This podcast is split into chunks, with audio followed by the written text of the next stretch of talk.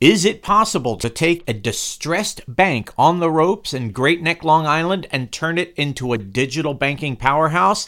Well, Steve Schnall was determined to find out, and boy, did he ever succeed. As the founder, CEO, and chairman of Quontic Bank, he's had an incredible journey, and he's going to trace that journey for us and talk about what's ahead here on Bankadelic.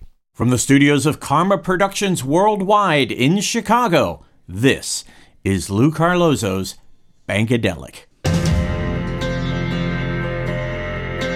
Bankadelic the colorful side of finance, where we supply expert views, riff on the news, innovate, and investigate actionable insights unscripted. Banking with a caffeine kick. I'm your host, Lou Carlozo, inviting you to sit back, grab a cuppa, kick up your feet. Here we go. Thanks again for tuning in to another episode of Bankadelic. And what a pleasure it is to have someone on the podcast who leads a company that has been behind Bankadelic from the very beginning. Steve Schnall. Steve is the founder, CEO, president, and chairman of Quontic Bank. We should also mention that he is a serial entrepreneur. Steve founded Quontic, the adaptive digital bank, in 2009 with a vision to transform traditional retail banking into customer centric digital commerce. Steve has transformed the bank into a profitable, well capitalized, philanthropic digital financial institution which does business in all 50 states. One of Schnall's greatest successes was earning Quontic the U.S. Treasury's designation as a community development financial institution due to its focus on lending in low income neighborhoods and to low income individuals, gig economy workers, hello, that's me, and small business owners. I should also mention that Steve is a founding director of Urban Angels. That's a nonprofit organization that provides 100,000 meals to the homeless every year, and he serves on the board of the Arthur Project, a nonprofit redefining youth mentoring through an unprecedented type of intervention. Steve, welcome to Bankadelic. Wow. Thanks, Lou, for that introduction. Big fan of Bankadelic and really happy to be here. Looking forward to our chat today. And we're big fans of Quontic, and I'm a big fan of yours. Tell me about your background before you started Quontic and why you started it. Sure. So I've been an entrepreneur my entire adult life. I started a mortgage business at the age of 23 out of my apartment, one man shop, and really loved the startup process, loved building a business. And over the course of 10 years, with seed capital of $15,000, I built that business into a thousand person national mortgage banking company, which ultimately morphed into a mortgage REIT that I then took public. And it was a great experience, a great journey. And I really have a passion for putting people in homes, fostering home ownership, and building business. So I sold that company in 2007, just ahead of the credit crisis. Timing was good and was quasi retired for a little while. I got into a couple of other ventures but along the way, when this credit crisis sort of really fully blossomed, and then new legislation came in to play, uh, specifically the Dodd Frank legislation, it became very difficult for a lot of very credit worthy consumers to obtain home loans. And the Dodd Frank legislation enacted this QM, non QM lending and ability to repay rules. And there was a huge swath of the American public that had resources, had good credit, but were unable to get financing. So I saw an opportunity to be able to do something where I can help people that were now underbanked or unbankable or unfinanceable to obtain home loans again. But I thought it made a lot more sense to do it under a bank charter as opposed to a mortgage lending operation simply because a it was intellectually more interesting to me i can learn a few new things and b i can also build the balance sheet filled with the right type of assets comprised of the right type of borrowers and loans and then also play a role in this community bank evolution to the digital universe. And so the two ideas of being able to help people on the lending side and be a part of this revolution that was taking place in community banking was compelling to me. So I went out shopping for a bank. Bold initiative, I know as it sounds, but what I found was a very tiny, tiny little beat up bank in Great Neck, Long Island. It was under a cease and desist order by its regulator. It had $20 million in assets, $2 million in capital, and it was losing money and about to disappear. And so for me, it was a great entree because it was something that I had the resources. I raised a little bit of money, but for the most part, self funded. I had the resources to be able to get into the big world of banking by obtaining what essentially was just a charter and a branch. That was end of 2009. Put together a group, brought over some of my former executives from my prior life, and took the bank, relocated it to New York City. It was in Long Island originally, rebranded it, recapitalized it, and set off to start Quontic. The thing I love hearing is that intellectual curiosity, the willingness to try something new, and the vision that you had what a time for you to come along with that because community banks do face an existential threat right now. Describe the threat as you see it. That's a great question. There's a land shift taking place in the country today in finance and banking. There are nearly 5,000 community banks in the United States, which comprises about 97% of all of the banks. You've got your behemoths, and then there's everyone else. And those community banks face an existential threat in that they're being quickly disintermediated by an onslaught of new technologies, new fintechs, neobanks, and others, all sort of chipping away at what the banks previously had this proprietary ownership of. And so that disintermediation really hits on all fronts. It's taking a couple of different forms. So, for starters, on the lending side, when you needed a loan, you used to need to walk into your local bank branch and sit down with somebody face to face, show them your credentials, you know, wear your best suit, smile, and ask for the money. And that obviously evolved over the years. But banks had still historically, even with that evolution, owned consumer and commercial lending. But I'm focused on the consumer lending for a moment. So now what you have is all these non-banks, small and mid-sized business lenders taking over, and it's largely in the fintech universe. You have marketplace lenders, and all these other NPLs and fintechs are now starting to take away meaningful parts of what was formerly bank business. The positive of that is these fintechs are also starting to lend to consumers and small businesses that the banks hadn't historically wanted to lend to. But to the extent that they're now starting to chip away at that lending business, they're also able to offer other products and services like deposit products. And all of a sudden, the banks are finding that they need to keep up or evolve or they're going to have a problem. If community banks need to adapt, how are they going to do that? And why do you think their survival is important? It's either evolve or die. I mean, it's not just the lending side, it's the deposit gathering side as well. You've got neo banks that are attracting consumer deposits in droves. Amazon is starting to offer checking accounts. Crypto firms are getting bank charters. There's consolidation. So if you're a community bank, it's really something that you need to look at and closely consider. How does your bank fit into this whole new ecosystem? And so for starters, embracing technology is critical, but that's kind of cliche at this point because everybody knows you need to use technology in this day and age. But how does a community bank that's historically not really transacted meaningfully online, not used AI, not used all these different sophisticated SEM and SEO strategies to drive business into the branch? How does a community bank that's accustomed to brick and mortar infrastructure, face to face banking, convert to this online world. And what happened with COVID also then accelerated the pace at which this change has occurred.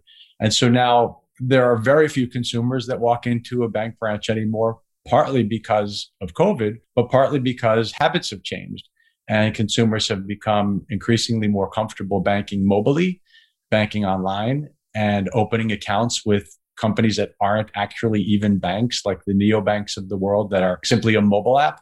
And so community banks are not only losing their lending opportunities, but they're losing their deposit gathering opportunities. So it's really a time for community banks to either get consolidated up or have an uber specialization where there's something that they do extremely well that others don't so that they can continue to persist in their current form or they've got to get on board enter quontic right Enter Quontic is exactly right. you guys have evolved to the point where you're able to address this existential threat to community banks. How have you done it? Not easily, I can say. When I set out to get into the banking business in the first place, I was told by people that had a lot more experience than I did in banking that it was a mistake. You know, the regulatory environment is incredibly difficult and that it's not going to be fun and it's going to be challenging. And how are you going to compete? And I had this idea that that motivated me more than anything else. So when everybody said don't do it, it inspired me to go do it. But when I started or acquired this bank, my vision was not to open branches because I thought brick and mortar branching was going to be a thing of the past and rather to build a business online. And so I didn't open branches, but at the same time, we really didn't have an online digital bank strategy. We had a website, we had a mobile app, but you know, there wasn't really a concerted effort to take that step to really evolve. And as a result, we ended up getting into some trouble with our regulators because we didn't really build a core retail deposit franchise as a result of that, it was do or die for us too, just like it is for a lot of others, where we really had to figure out a strategy to become a true digital bank and then execute it on it and win. And so we set out to build the new version of Quontic, Quontic V2, which we call the adaptive digital bank. And it's adaptive in that on the lending side, of course, we adapt to our borrowers' unique circumstances and it's digital because all of our deposit gathering happens online now, no more branches. But the idea for Quontic is one, you have to have some differentiator. The, the market is getting crowded. And you've got some of the bigger banks who have the financial resources to be able to make a major effective push online. And then you've got the fintechs and the neobanks. So you're going to get drowned out if you don't have something that is special and something that's differentiating and something that really speaks to customers' passions. So the first product we decided to create and launch was our Bitcoin rewards checking product. And the idea behind that was one, we love Bitcoin. I'm a huge crypto enthusiast. I bought Bitcoin, early adopter, and I wanted to try to find a way to bring Bitcoin and banking together. And when I say early, I'm talking two years ago is early. And we went to our regulators and we asked them how they felt about a Bitcoin rewards checking product, which we thought was an easy way to tiptoe into the crypto slash banking world. And I wouldn't say we got resistance, but we were forced to do a whole lot of work to demonstrate that this was permissible within the existing regulations, that it could be done safely and soundly, that we had the custodianship and the acquisitions and the disclosures and the infrastructure, all of that right. All very heavy lift, but ultimately our goal was to be the first to market with an innovative new product that included Bitcoin. So our Bitcoin rewards checking was the first of these differentiated products that we've launched. We've got a number of others in the cooker that we're really excited about. In the fall, we're bringing out a great product. It's a wearable debit card ring, which I think is a really cool thing to do in these days of COVID where people don't want to be handing their credit card to people or touching anything. So the idea is A, have something innovative and unique that will resonate with customers, try to tap into niche markets, but also try to utilize technology to be able to extract and make really great decisions based upon the data you're able to mine from all of your customers. And so one of the other things we did that was really important was we built what's called Quontic Works, the big bank core technology providers. They're really not very nimble. They don't enable banks to adapt easily. Their APIs aren't readily accessible for integration with others. And so we built a middleware, a cloud-based middleware called Quontic Works, which extracts all of the relevant data we need from our core operating softwares, including our loan operating system and our bank core. And then in a database format, converts that data to A, better manage the bank efficiently, which is obviously important from a cost perspective, but also to understand the behavior of our consumers and our customers and figure out what works and what doesn't so we could pivot properly. There is a very foundational, almost old school element to Quontic that is making a huge difference. And it's that U.S. Treasury designated CDFI, which stands for Community Development Financial Institution. Why is that important to you? Why be a CDFI? Great question. Being a CDFI is our special sauce. When I talk about banks needing to have differentiation or specialization in order to flourish in this new world, the CDFI is a U.S. Treasury designation granted to financial institutions, not just banks, that have as their mission lending in certain target markets. And in our case, those target markets are to low income households or people financing real estate in low income census tracts. And so, with that as our mission, between 60 and 70% of all of the loans we make every year are to either low income households or in low income census tracts. So, some of the loans we make are to low income and low wealth people where we may take certain people and help them become first time home buyers with an FHA loan, which only requires three and a half percent down. And maybe we'll give them a grant towards their closing costs to help them to achieve their goals. And then there's this whole other pocket of loans we do where we focus on gig economy workers, immigrants, small business owners, people who have resources and credit, but they don't necessarily fit the box of what other financial institutions are looking for. And as a CDFI, we're granted some latitude by the regulators to not have to really follow the rigid documentation guidelines that are required under Dodd Frank, for instance, because they understand that as a CDFI, we know our customers, we know our community, and we know how to lend safely while looking at other things than just what do your tax returns say? We look at your equity contribution to the property, your savings pattern, family support, what you do for a living, your payment pattern, your credit history, and all of those things. And we're able to make loans that are very profitable for the bank, but also solve a problem for the customer.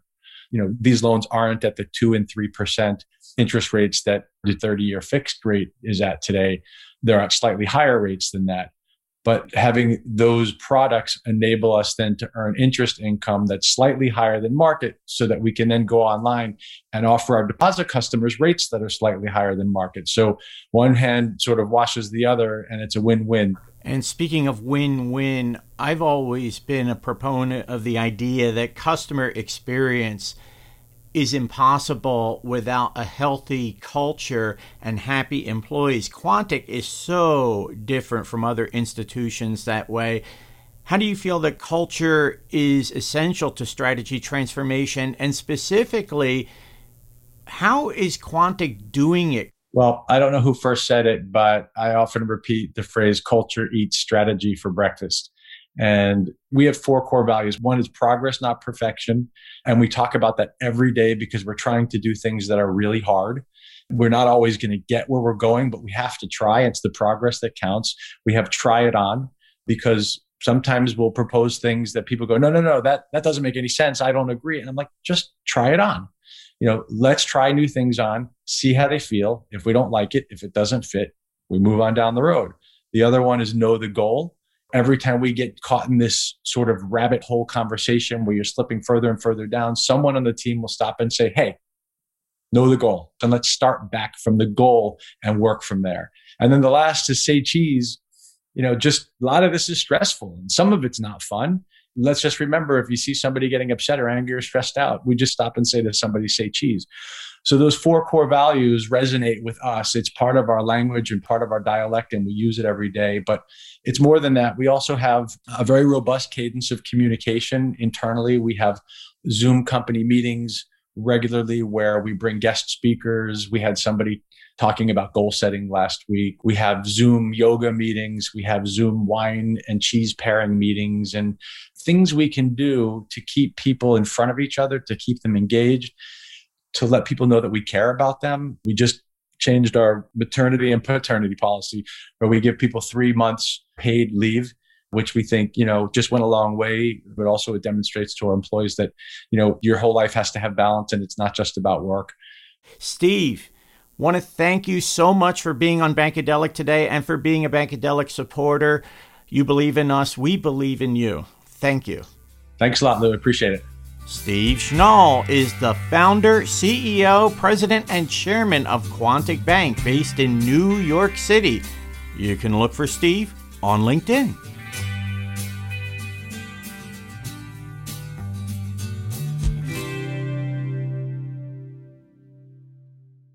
Bankadelic sponsored by the William Mills Agency. For close to 40 years, the William Mills Agency has served hundreds of companies that provide a wide range of products and services in the banking, payments, mortgage, credit union, and related markets. The William Mills Agency is the largest provider of PR and marketing services for companies that market to the financial industry. For more information, visit williammills.com. Quontic is the adaptive digital bank that offers entrepreneurs, immigrants, millennials, low income families, seniors, and others innovative banking products and services which embrace the diversity of circumstances that exist in the lives of customers while elevating their financial strength. For more information, visit quonticbank.com. That's Q U O N T I C bank.com. Have you thought about how you'll gain the upper hand in your search for stellar talent? Banker Hire leverages a niche industry with uncommon insight. They're committed to finding you qualified commercial and community banking, lending, compliance, HR, retail, and wealth talent. Banker Hire prides itself on listening and solving problems. Their approach is 100% hands on and heads up, giving you what you need to make smart, actionable decisions. For more information, visit bankerhire.com. Huh. wow, Steve Schnall's story was really inspiring, and if he could start a bank, maybe I could too. But what would I call it? Hmm, how about Piggy Bank? At Piggy Bank, your deposit's safe from cyber crooks and hackers thanks to our pink porcelain firewall. Who needs interest checking? Aren't pigs interesting enough for you? Account opening? Easy! Just bring a hammer and a bag. Loans? Don't have them yet.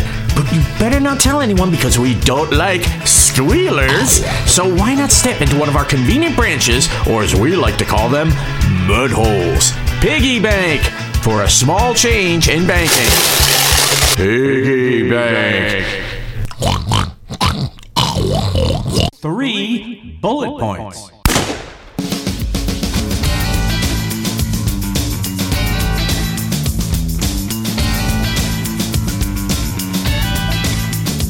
Number one.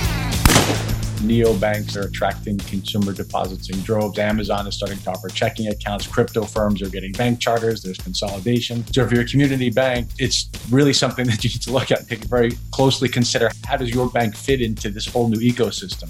Number two.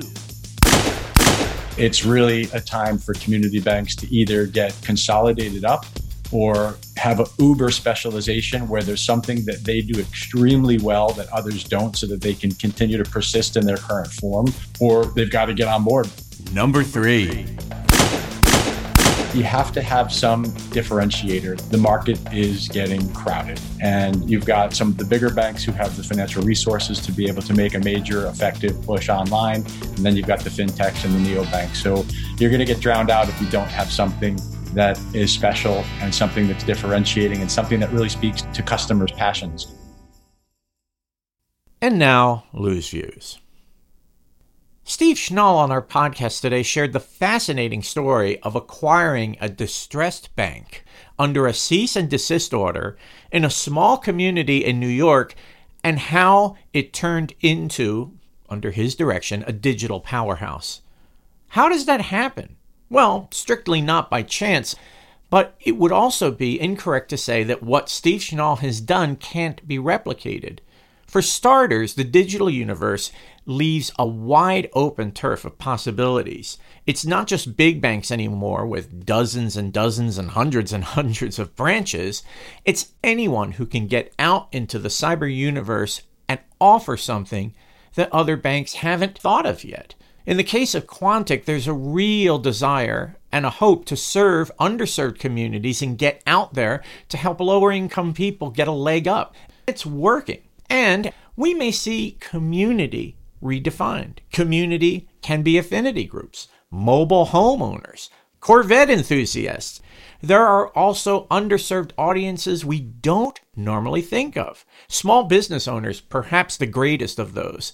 In the world of journalism, we have this thing we call a playbook. When an article does really well and gets a great response, we try to see is there something here that we can replicate and learn from that will guarantee our success moving forward. Quontic's writing a playbook. It would serve us all well to study it and see how we can build on the success that they've established. Thanks for tuning in to Bankadelic. We hope you join us next time and check back in the weeks ahead as we build our podcast vault. Our producer in Chicago is Jenny Elman. Thanks again to the William Mills Agency for their generous sponsorship. Thanks also to Quontic. I'm Lou Carlozo. You can catch me on LinkedIn and at the coffee shop thinking about another iced mocha. Until next time, so long.